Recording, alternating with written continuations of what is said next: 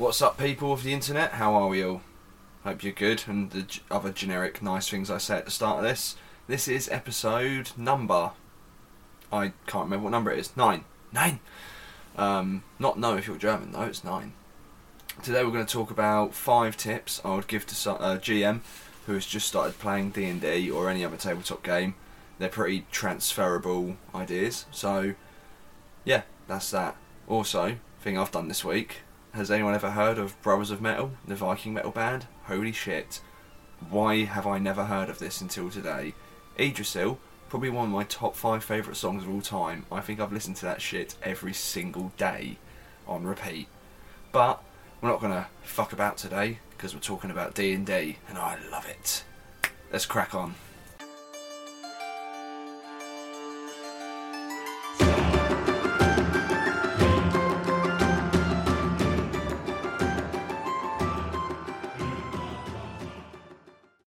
And you're back in the room. Hello, episode 9, GM Tips. Happy to have you all here. Hope you're comfortable and you've got a nice beverage, or perhaps you're just out for a walk and get bored of listening to the wind. I do. So, we're going to start this off by, um, yeah, five GM tips I'd give to anyone who is new to running games because it's it's quite a big thing for some people because you're kind of taking responsibility for other people's fun.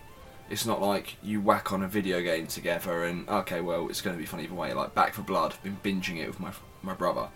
You know, with friends, that's going to be fun either way. But a bad GM in a tabletop game kind of ruins everyone's fun. Like you know, if you go on like the channel Crit Crab, for instance, he's just full of horror stories of bad D and D, and just kind of toxic people in a lot of these stories. And you know, some people's toxicity does come into play. So, you know, it is a responsibility as much as you're there to have fun as well. You know, with your friends, with people that you want to play the game with. As the GM, you do have a certain level of responsibility to make sure it's fun and that you know your ego and that gets left at the door. You can think like, oh, I'm like fucking William Wordsworth or Tolkien. I'm going to tell the greatest story ever. But if you're a prick, no one wants to hear it. So, these aren't in any kind of numerical order, it's just going to be 1 to 5 in a random order. So, number 1, and it's probably quite an important one know the rules to the fucking game. Now, you might think, ah, but man in a shed, you always said, ah, improvise everything and, you know, fun comes first. Well, yes, that is true. Improvise fucking everything, because I do. But, you really have to know the rules of the game, guys. You can't wing everything off the top of your head.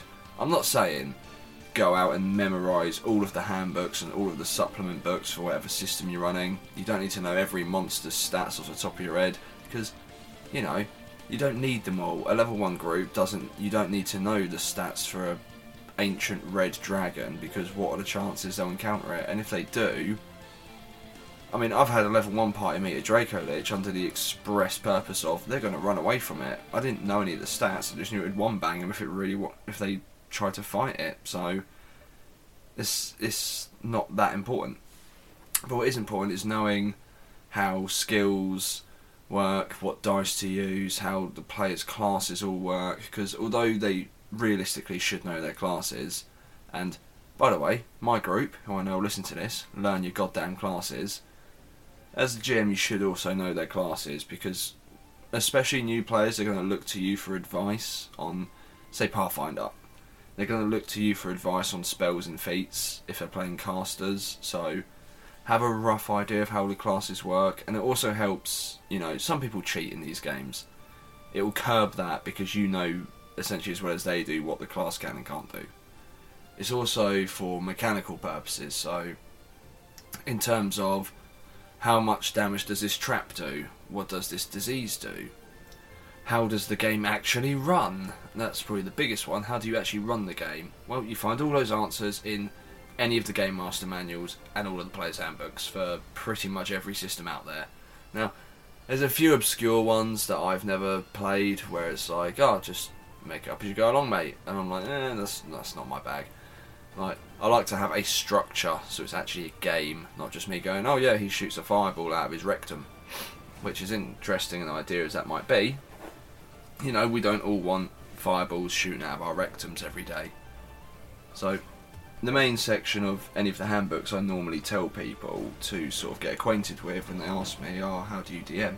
I say, learn combat because you can literally make up NPC encounters and just roll skill checks that at the time seem relevant. You can make up how to disarm a trap just based on your own logic. But combat is probably the most rule heavy part of the game, and again, especially with Pathfinder, which has a very detailed combat system with grapples and sunders and a lot of things like that. It's important, especially if you've got players who are fighters, that they know the full arsenal at their disposal. Because obviously, fighters aren't wizards; they don't get 10d10 damage on anything. They hit you with a sword. So it's important that you know all of the combat rules. I've given players a nudge in the right direction before. I've sort of gone, hey, uh, you've just sort of moved next to your ally, you can't attack anything, why don't you settle into a defensive stance? So they've done that, and weirdly enough, when they got attacked five times next round, it all missed, miraculously, as if, as if I was proving a point. So, that's the main thing I'd say get acquainted with. Learn the combat system, because everything else can will come to you. I'm not saying you have to go out today, if you're running a session tomorrow, and memorise everything but just learn combat and learn the rest as you need to. If you know, and we'll get to planning later, if you know, right, so this week they've got to address a king and they've got a diplomacy him, go and read about that when you need to. Like, just focus on what you need next. And eventually, you will hit a level of proficiency where you kind of know, at least vaguely, how to do everything. I mean, I'm not going to sit here and say I'm fucking Matt Mercer and I know everything because even Matt Mercer, who you know is a dearly beloved DM from Critical Role and you know beloved voice actor, even he has to get the book out quite a few times during his streams, and there's nothing wrong with that. You know that's why you have them there with post-it notes and bookmarks so you can quickly access information. And that's nothing. Don't be scared to do that. You know, you don't, they're long books, guys. There's a lot of detail in them. There's a lot of optional rules, a lot of house rules. Um, it's okay to have to refer to the book every now and then. Not to the point where it's every two minutes and you're just breaking the flow of the game, but it's okay to like want a few times a session go. Actually, I don't know how that works. Give me a second. Do, do, do, do. Right. Yep. So it's their CM. CMD versus your CMB, so you roll a d20 and add that. Yep, yep, yep, you have grappled him. There's nothing wrong with that, and I've done it before recently. So be prepared to know the rules, and that goes for players as well. That's a multi-personal hint, uh, tip. Tip was the word we use. Everyone should learn the basic rules. The GM should learn the rules. Number two, always say yes. I don't mean always, but it's just I thought it sounded better like that. The rule of cool exists for a reason, guys. It's a fun cinematic fantasy game where you're using your imagination to go to wonderful places. If someone says, I have a really cool idea, I want to do it, god damn it, as a GM, it's your job to make that possible. Now, I'm not saying if someone wants to climb on the back of a dragon and enter it from the inside and explode it from the inside, definitely not a reference to any popular D&D show that. I'm not saying, you know, that's a thing in combat, but generally, if someone has a cool idea, I at least try to think of a way to roll with it. You know, I've had a dude for no reason go, I want to pole vault over a bear so I can be on the other side of it. And I'm thinking, like, yeah, you could just run around it, but it'd be more fun this way. So I said, okay, roll an acrobatics. He rolled in that one, uh, pole vaulted the bear, and then just face planted into the ground and cratered. And I didn't punish him for it, I just said it was a funny thing. But the rule of cool is there for a reason because it produces entertaining ideas. So, how to separate the two properly the idea of saying yes and no. Say no to things that are absolutely and literally impossible in any time, place, or dimension. So, no, you can't headbutt your way through this titanium wall with strength alone. Your brain would collapse. However, you could come up with an interesting way. Maybe you've got a magic person who could be like, oh, can I melt the wall? Ah, maybe I'll allow that one. Maybe you want to do a cool acrobatic trick. Now, again, no, you're not going to fly, literally, but maybe you want to do like a quadruple flip or something. Yeah, roll acrobatics, man. Let's see it happen. And it just plays into again player enjoyment because as a game of imagination, I like to encourage people to think outside the box on different things and just generally encourage them to use their big boy brains or just their creative brains. It's a creative game. As a GM, you're not the only one telling a story, but we'll get to that one later. You're not the only creative person there. Now, I've spent more time playing the game than running it, and it's something that frustrates me is always being told, no, that's a bad idea. Like, I get it with certain puzzles, because there's, there's puzzles in the game, obviously, and riddles and such. I actively, as a GM, encourage creative answers.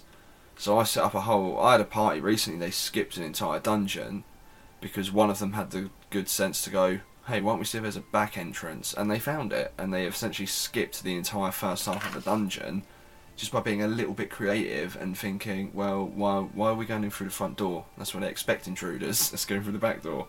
And they did, in fact, go through the unguarded back door. Now I could have easily gone, "No, there's no back door." I did a little roll for it, obviously. I could have easily gone, "There's no back door you're wasting your time. But I liked the idea that they had that thought. Oh, we'll do something clever, and you know our enemy might have some sort of emergency escape route we can exploit, and that's what they did. And I rewarded that. Now it, it's a great irritant. I'm sure anyone who plays D&D out there has experienced this as a player, where you think you've got a really cool idea and it just gets shot down with a blunt. No, you're not doing it. You know, Another one I had when I was playing was one of our players who was a bard. He came up with a really creative way for a puzzle using Mage Hand. Very traditionally not very useful spell. Know everyone says, "Oh, it's got great utility," but it doesn't always come up in some of the games I've played in, unfortunately. And the GM actually messaged me because I was kind of leading the party and said, I'm going to give you one chance to stop this because he's using a cheesy idea to solve a very potent problem. And I didn't want to stop him because I was like, well, no, he's being quite clever and creative. You know, I admire cleverness and creativity and I reward that in my games. But it it was mildly irritating being told you need to stop him doing what he's doing because it's a bad idea when I actually perceived it as an absolutely fantastic idea. Yeah, you've got low level abilities you can still use them apparently, but it, the idea was shot down and we just did the puzzle the traditional way, which was you know whatever. It wasn't a bad puzzle. It was just after that I was a bit like meh. I don't know if anyone else has ever felt like that, where your idea's been shot down or someone else's idea's been shot down, and you're like, okay, so there's one solution to every problem. Then we can only do what you want us to do. And I didn't confront him about it because we're friends. It just would have been uncomfortable for everyone involved. We've had a few arguments over the years of playing D&D together. But it's just that kind of shit really bothers me. It's kind of like, well, yeah, he's just gone out of his way to say, no, my solution is the only right one. And, you know, he's the GM, as I'm sure anyone listening to this is probably a GM or has GM'd. And it is a case of what they say is what happens, but I just don't like that. Numero C planning can make up for a lot of improvisation, but no amount of improvisation can make up for a damn good plan. So what I mean by this, as I've said before, I do a lot of improvisation. It's it, it's the one part of D and I'm kind of good at when I'm running a game. Is like I'm quite good at the whole thinking on my feet and kind of basing what I'm saying and doing, bouncing off of the players at my table or over our Discord but I view my lack of ability to plan as my Achilles heel because I I don't care who you are. Like you might be the greatest DM in the world for all I know or GM. You can't improvise everything, but you can make very very good plans that you can bounce off of. So what I mean by that is I could probably improvise most diplomatic encounters and quite a few dungeon and combat encounters, but they are a damn lot better when I plan them. So I've improvised short dungeons because I. It gets quite hard to just pull them out of the hat multiple times and not repeat yourself eventually with trap rooms and stuff. It's just better with anything that's kind of linear.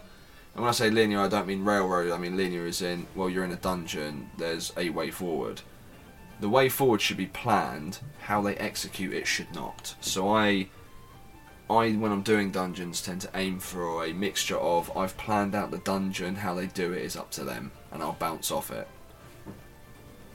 I'm not saying improvising and planning are better or worse than the other. I mean, I prefer to improvise because I'm scatty and chaotic in real life, so I don't plan that well.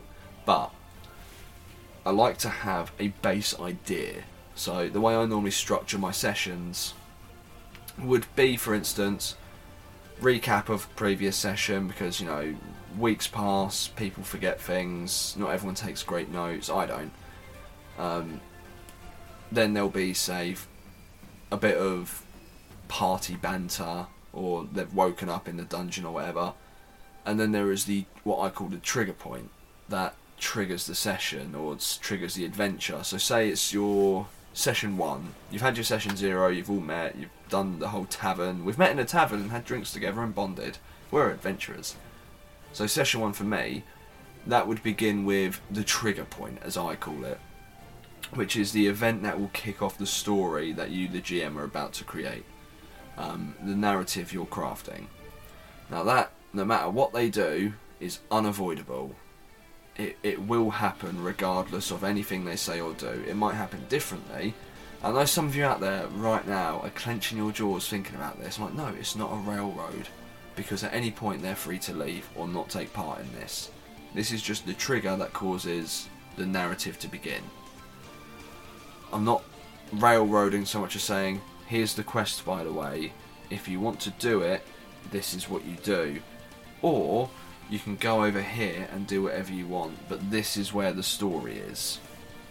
And if they don't go for it, that's fine. I mean, I think one of the first games I run, I, I planned like two weeks worth of sessions where they were going to be in the sewers of this city dealing with a menace below it and it was going to be cool. And then they decided, uh, the party decided, one them messaged me and he was like, oh, we, we're probably not going to stick around this city, we're going to go elsewhere and go to the Dwarf Kingdom. And I was just like, right, scrapped my plans and carried on with my life. But these things happen.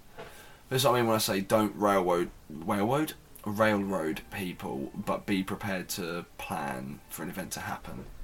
Then the trigger point happens, kind of free form play where they do what they want, and if they then choose to, they can progress whatever quest or story they are part of. Now, the next tip is one that I don't personally do because I had a good six years of playing the game before I had to run a session. And even then, I had sort of read all the books back to back and kind of had an idea of what I was going to do, and already had a campaign planned because I had a lot of advance notice. And it is just if you struggle with ideas of how to get it started, just use a damn module. There's no shame in it. There's nothing wrong with it. They're there for this exact reason, and there's some pretty pretty good ones out there. I hear good things about Fane of the Night Serpent. I hear the, I think, what is it? Something about the Frost Maiden, Rime the Frost Maiden, something like that. I hear that's pretty good as well. Like, I don't use modules, but I don't judge people that do. There's some, like I've just, like I've just said, I'm just going to repeat myself. There's some very, very good modules out in the world, and they will give you the the building blocks and the creative tools to then later go. Actually, I've got some ideas I want to do.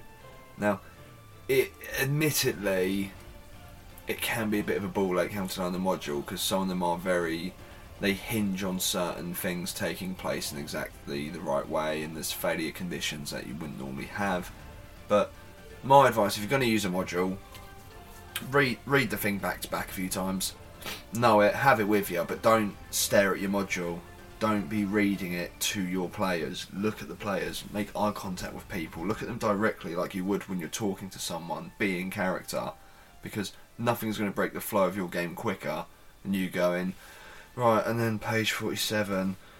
Uh, the barkeeper looks at you and he says, "Oh, adventurer, what are you doing here?" Nothing is going to ruin the immersion more than that. this is going to be a short tip, but that was, you know, it is an important one. Like, I'm going to add a caveat as well.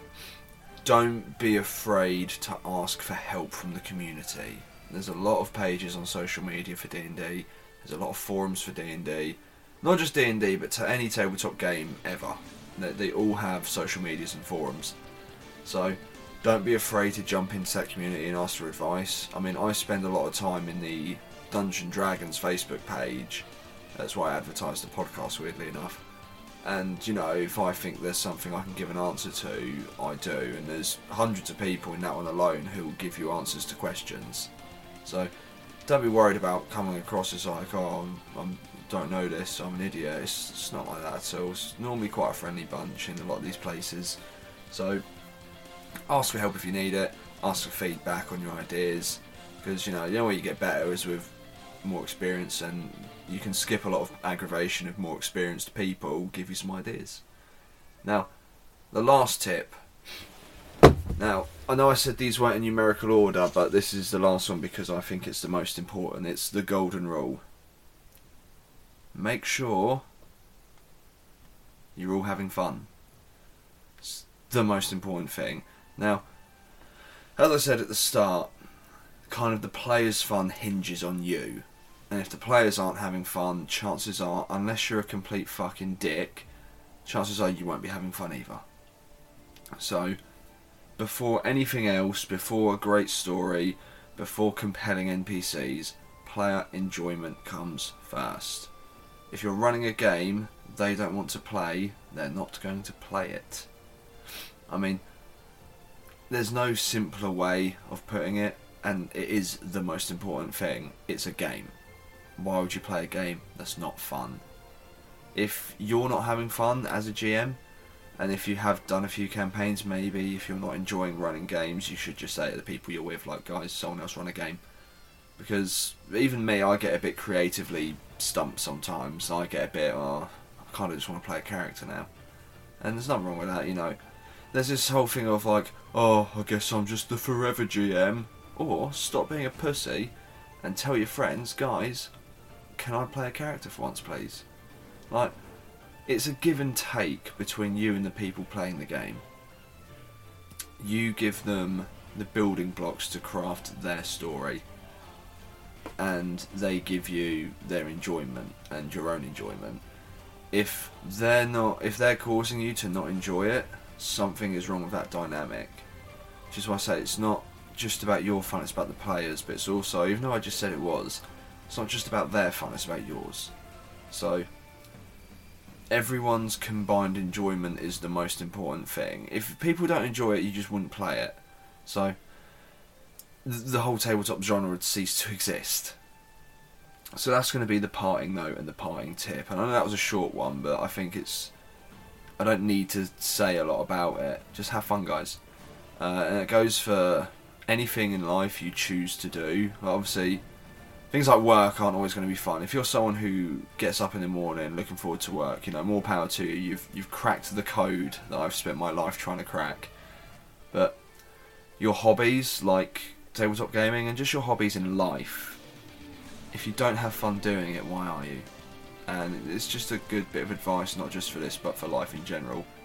Don't do things optionally that make you unhappy. Because I think we're all a bit guilty of that at times. And I'm going to be a little bit weirdly philosophical about it.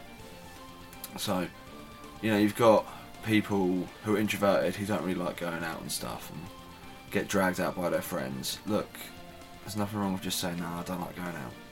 That's a bit of a weird one because I'm talking about tabletop games, but it's relevant. Because you should just enjoy the things you do and be happy with how you do them and be happy with who you are. And any of you out there, we're done with the tip now, by the way. Any of you out there who sometimes sit there and think you're a bit unhappy, you know, things aren't going your way, just find something that you love to do and do it. It could be anything, it could be art, it could be cooking. Like, I paint sometimes. I'm not very good at it, but I enjoy it. Find something that gives you a sense of happiness and meaning and purpose and just fucking do it. And on that note, we're uh, to sign off, guys. I hope you enjoyed listening to this. Um, if you want to get in touch, it's at let's talk fantasy 93 at gmail.com. I should have the Facebooks up by the end of this week, so that'll be nice. Uh, if you want to email in, let me know what you want me to talk about. If you want to email in and tell me some stories of tabletop games and such, you're welcome to. I might throw them into the podcast. And have a good one, guys. Have fun. Enjoy whatever you're doing in life. And take care of yourselves. Ta ta.